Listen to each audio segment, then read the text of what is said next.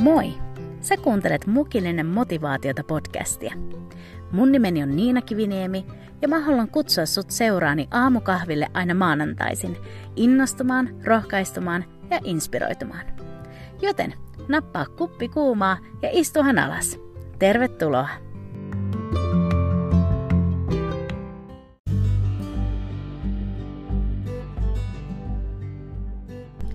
Huomenta ja huippua uutta viikkoa sulle! Hei, ihan ekaksi, niin mä haluan koko mun sydämestäni kiittää teitä kuulijat, sillä Mukillinen motivaatiota podcast on nyt ylittänyt 10 000 kuuntelukerran rajan.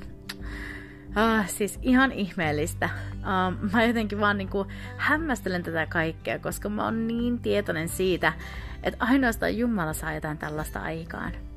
Joten oikeasti kiitos, että te tuutte kuulolle joka maanantai ja, ja kiitos niistä lukuisista viesteistä, mitä mä teiltä saan. Kaikesta siitä tuesta ja tsempistä. Ja mä oikeasti rakastan sitä, että me saadaan tätä kautta yhdessä kasvaa tällä uskon tiellä. Hei, tänään mä haluan jakaa teille vähän ajatuksia suhteesta tai ihmissuhteista ja suhteesta Jumalaan ja siitä, että miten meidän uskomukset itsestä näihin suhteisiin vaikuttaa. Me matkataan tänään myös hetkeksi Ruotsin kuninkaalliseen linnaan. Uu, tästä tulee jännittävää. Mutta hei, ää, nappaa se sun lempparimuki ja nautin mun kanssa tää tämänkertainen mukillinen motivaatiota.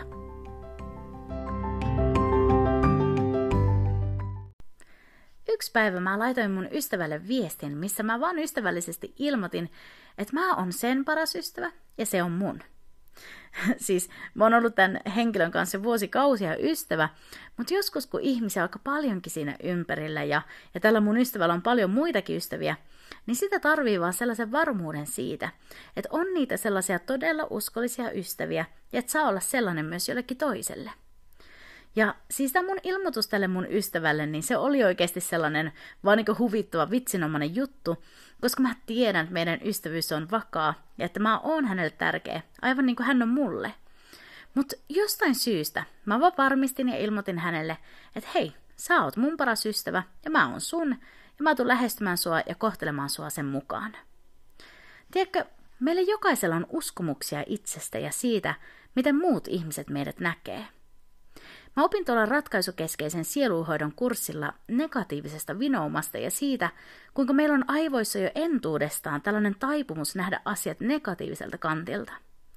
Evoluutioteorian mukaan se tulee ihmisen tarpeesta selviytyä ja pysyä hengissä, mutta sitten taas teologian näkökulmasta me ymmärretään, että on kyse meidän lihasta – ja nämä uskomukset itsestä on syntynyt sit eri kokemusten ja eletyn elämän kautta ja niiden niin sanottujen niin kuin viestien kautta, joita me ollaan ympäriltä saatu. Ja jos ihmisen uskomukset itsestä on negatiiviset, niin hän peilaa ihmissuhteita ja eri tilanteita tämän uskomuksen kautta. Esim. joku voi uskoa, että hänet aina torjutaan tai hyljätään, ja koska tämä on hänen ajatusmallinsa, niin kaikkiin ihmissuhteisiin hän astuu siten, että hän odottaa tai olettaa, että jossain vaiheessa tämä torjuminen tapahtuu. Ja koska se uskomus tähän on niin vahva, niin hän myös käyttäytyy ja toimii sen mukaisesti. Ja nyt tämän tiedon valossa, niin toisaalta tämä mun bestisajattelu mun ystävää kohtaa, niin se ei olekaan ihan niin hassu. Koska nyt kun mun ajatuksissa on suuntautuminen sen mukaan, että mä oon hänelle tärkeä, aivan niin kuin hän on mulle – niin mä myös alan toimimaan sen mukaisesti. Automaattisesti mä ajattelen, että hänestä on kivaa, kun mä oon yhteydessä häneen, aivan niin kuin musta on kiva, kun hän on yhteydessä muhun. Ja mä en sitten saman tien niin lue tällaisia eri tilanteita sen mukaan, että mä en olisi hänelle tärkeä, vaan mä ymmärrän, että puolin ja toisin meillä on kiireitä ja joskus yhteydenpito voi olla vähäisempää tai niihin viesteihin vastaaminen voi kestää. Mä myös ajattelen, että hän voi niinku jakaa mulle sydämen asioita aivan niin kuin mä voin jakaa mun tärkeitä asioita hänelle. Täällä on häntä varten ihminen, joka välittää ja rakastaa, aivan niin kuin hän on sitä mulle. Ja tämä voi olla nyt vähän tällainen niin outo esimerkki, mutta pysy mukana, koska mulla on pointti tälle kaikelle. Eli siis kun mulla on jotain tällaisia negatiivisia uskomuksia itsestä, jotka eri elämän tapahtumat ja jutut on saanut aikaan, ja jotka helposti voi alkaa vaikuttamaan mun ihmissuhteisiin ja siihen, miten mä niissä toimin, niin nyt tämä bestis-juttu, joka lähti vaan ihan vitsillä liikenteeseen, niin se onkin näyttäytynyt olemaan ihan loistava harjoitus. Mä, joka voin niinku liiankin helposti vähän niinku vetäytyä taakse, koska mä ajattelen, että onhan mun ystävillä muitakin. Niin nyt kun mä oon alkanut muistuttamaan itseni, että mun ystävillä voi olla vaikka tuhat ystävää, mutta kukaan muu niistä tuhannesta ei voi olla Niina, niin se on saanut mut näkemään näitä ihmissuhteita vähän eri näkökulmasta. Jos mä tietysti ajattelen, että joku viihtyy mun seurassa ja haluaa olla mua lähellä, aivan niin kuin tämä mun ystävä on jo vuosien aikana mulle sen osoittanut, niin silloin siihen mun suhtautumiseen häntä kohtaan tulee tietynlainen rentous ja avoimuus. Eli mä en niin kuin koko ajan epäröi, että hän ei ehkä enää halua olla mun ystävä tai ehkä joku toinen voi ottaa mun paikan hänen elämässään. Vaan mulla on rentous siinä, että hei, me ollaan ystäviä. Ja niin kauan kuin se on musta kiinni, niin me pysytään ystävinä. Koska jokaisessa suhteessa on kaksi, kaksi osapuolta, joista kumpikin on 50 prosenttia vastuussa. Ja nyt mä oon miettinyt sitä, että jos me otetaan meidän ihmissuhteisiin tällainen niin kuin myönteinen lähestymistapa ja, ja aletaan rikkomaan niitä vääriä uskomuksia ja aletaan odottamaan parasta tai, tai uskotaan, että meidän rakkaat haluaa olla meitä lähellä, niin sehän muuttaa myös meidän kanssakäymistä heidän kanssa. Me ei koko ajan epäröidä ja kyseenalaisteta sitä suhdetta tai jotenkin huomaamatta sabotoida sitä suhdetta itse meidän sillä omalla käyttäytymisellä. Ja kun meidän ajattelu tai näkökulma on myönteinen, niin se alkaa ohjaamaan myös meidän käyttäytymistä siihen suuntaan. Se, miten me nähdään itsemme, niin se vaikuttaa siihen, että miten me kohdellaan niitä ihmisiä meidän ympärillä ja miten me hoidetaan meidän ihmissuhteita. Ja mietin nyt, että jos tällainen ajattelu ja asioiden näkeminen positiivisessa valossa vaikuttaa myönteisesti meidän ihmissuhteisiin, niin mitä se voikaan tehdä myös meidän jumalasuhteille? Siihen aikaan, kun mä asuin Ruotsissa, niin me päätettiin kerran viettää mun siskon kanssa, joka siis edelleen asuu siellä Ruotsissa, niin tällainen yksi päivä Tukholmassa. Ja me päätettiin viettää kunnon turistipäivä ja käytiin ihastelemassa eri nähtävyyksiä.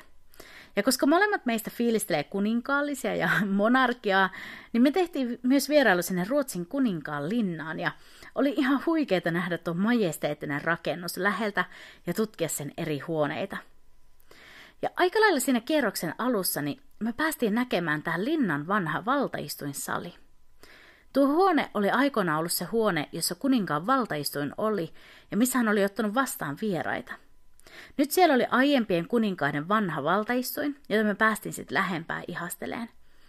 Mä muistan vieläkin, miten mä kävelin hitaasti tuon valtaistuinta, tuota valtaistuinta kohti punaista mattoa pitkin ja, ja mä mietin, että millaisia nuo hetket, on näille ihmisille historiassa ollut, kun on päässyt tapaamaan maan korkea-arvoisinta johtajaa. Tuota valtaistunta lähestyessä mun sisimpään nousi tällainen ajatus, jonka mä uskon, että oli niin kuin Jumalan maailmoista. Ja se ajatus oli, mulla on aina pääsy Jumalan valtaistoimen luo. Mulle on aina tie Jumalan eteen auki, ja audienssi kuninkaan kanssa on mahdollinen milloin tahansa. Tää hetkeä tuo valtaistuin sali on piirtynyt mun muistiin. Mä voin nähdä sen mun silmissäni nytkin. Mä en voi oikeasti unohtaa sitä. Se hetki opetti mulle jotain äärimmäisen arvokasta. Se piirsi mun sisimpään kuvan siitä, mistä hebrealaiskirjeen neljännessä luvussa puhutaan. Sen 16 jakeessa sanotaan näin. Käykäämme sen tähden uskalluksella armon istuimen eteen, että saisimme laupeuden ja löytäisimme armon avuksemme oikeaan aikaan. Kreikan kielellä tässä istuimen kohdalla käytetään sana throno, mikä tarkoittaa valtaistuinta, ja sitä samaa sanaa käytetään myös ilmestyskirjan monissa kohdissa, joissa puhutaan Jumalan valtaistuimesta.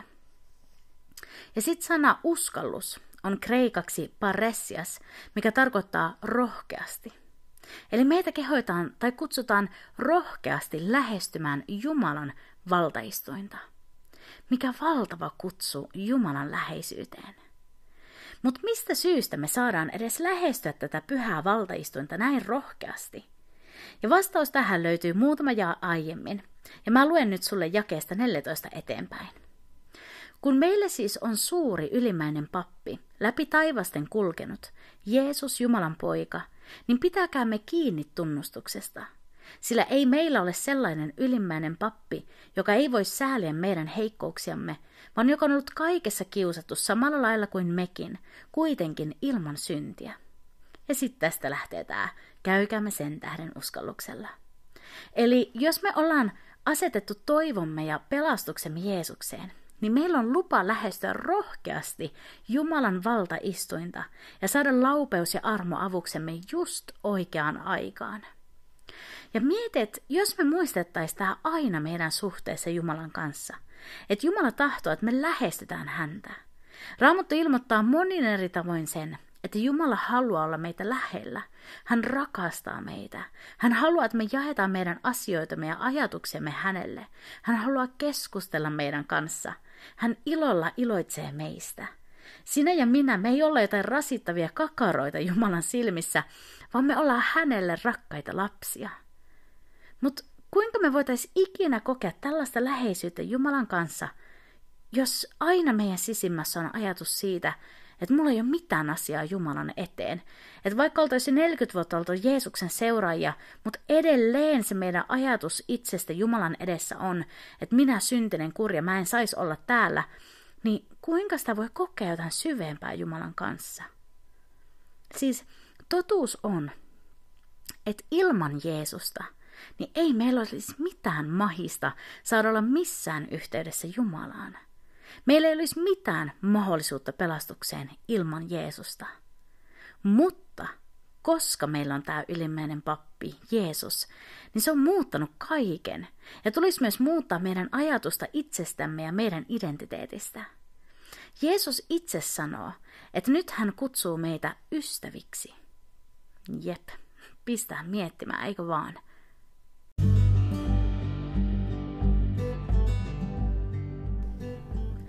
Oikeasti tämä aihe voisi viedä mut ihan mennessään, mutta tämä on se, mitä mä tänään halusin sulle jakaa. Mä kehotan meitä miettimään näitä uskomuksia itsestä ja että onko siellä jotain sellaisia uskomuksia, jotka haittaa meidän ihmissuhteita. Sellaisia uskomuksia, jotka pitää rakkaita ihmisiä loitolla meistä – Mä tiedän, että me tarvitaan enemmän kuin mun yksi podcast-jakso tällaisten uskomusten rikkomiseen ja muuttamiseen, mutta mä haluan edes esittää näitä kysymyksiä sulle ja mulle. Josko me voitais lähteä tietoisesti uskomaan hyvää, että ehkäpä ne ihmiset onkin sun puolella ja haluaa ystävyyttä sun kanssa. Ettei vaan jotenkin huomaamatta sabotoida niitä ihmissuhteita, joita meillä on. Ja sit mä haluan kutsua sua lähestymään rohkeasti Jumalan valtaistuinta. Jos sä oot ottanut Jeesuksen vastaan sun sydämeen, niin sulla on aina pääsy Jumalan eteen. Ei tarvi odotella ja suorittaa rituaaleja. Tie on auki. Heitetään ulos ikkunasta ne valheet, joita sieluvihollinen meille syöttää, että me ei kelvata, me ei olla epäonnistuttu liian monesti, että enää ei saisi tulla Jumalan lähelle. Siis jep, ilman Jeesusta se olisikin mahottomuus. Mulla ei olisi mitään osaa eikä arpaa Jumalan perheeseen ilman Jeesusta. Mutta Jeesus tuli. Jeesus on ja hän on avannut tien. Sä saat kävellä tuota punaista mattoa pitkin rohkeasti kohti valtaistuinta, koska isä odottaa jo, että, sä, että saa olla lastaan lähellä. Ja jos kerran suhteissa molemmilla osapuolilla on se 50 prosentin vastuu siitä suhteen pysyvyydestä, niin sä voit olla 110 prosentin varma siitä, että Jumala on jo hoitanut ja tulee aina hoitamaan sen oman osuutensa. Sun ja mun tarvii vaan pysyä lähellä. Näillä sanoilla mä haluan toivottaa sulle siis oikein hyvää alkavaa viikkoa. Ja vielä kerran suuren suuri kiitos teille kaikille kuulijoille, jotka olette viikko toisensa jälkeen mukana tässä podcast-matkassa. Ja hei, sä voit ajatella mua sun podcast-pestiksenä. Mut hei, oo oikein siunattu ja palataan taas ensi maanantaina. Siihen asti sä voit olla yhteydessä muuhun tuolla Mukellinen motivaatiota Instagram-tilillä. Oo siunattu. Moikka!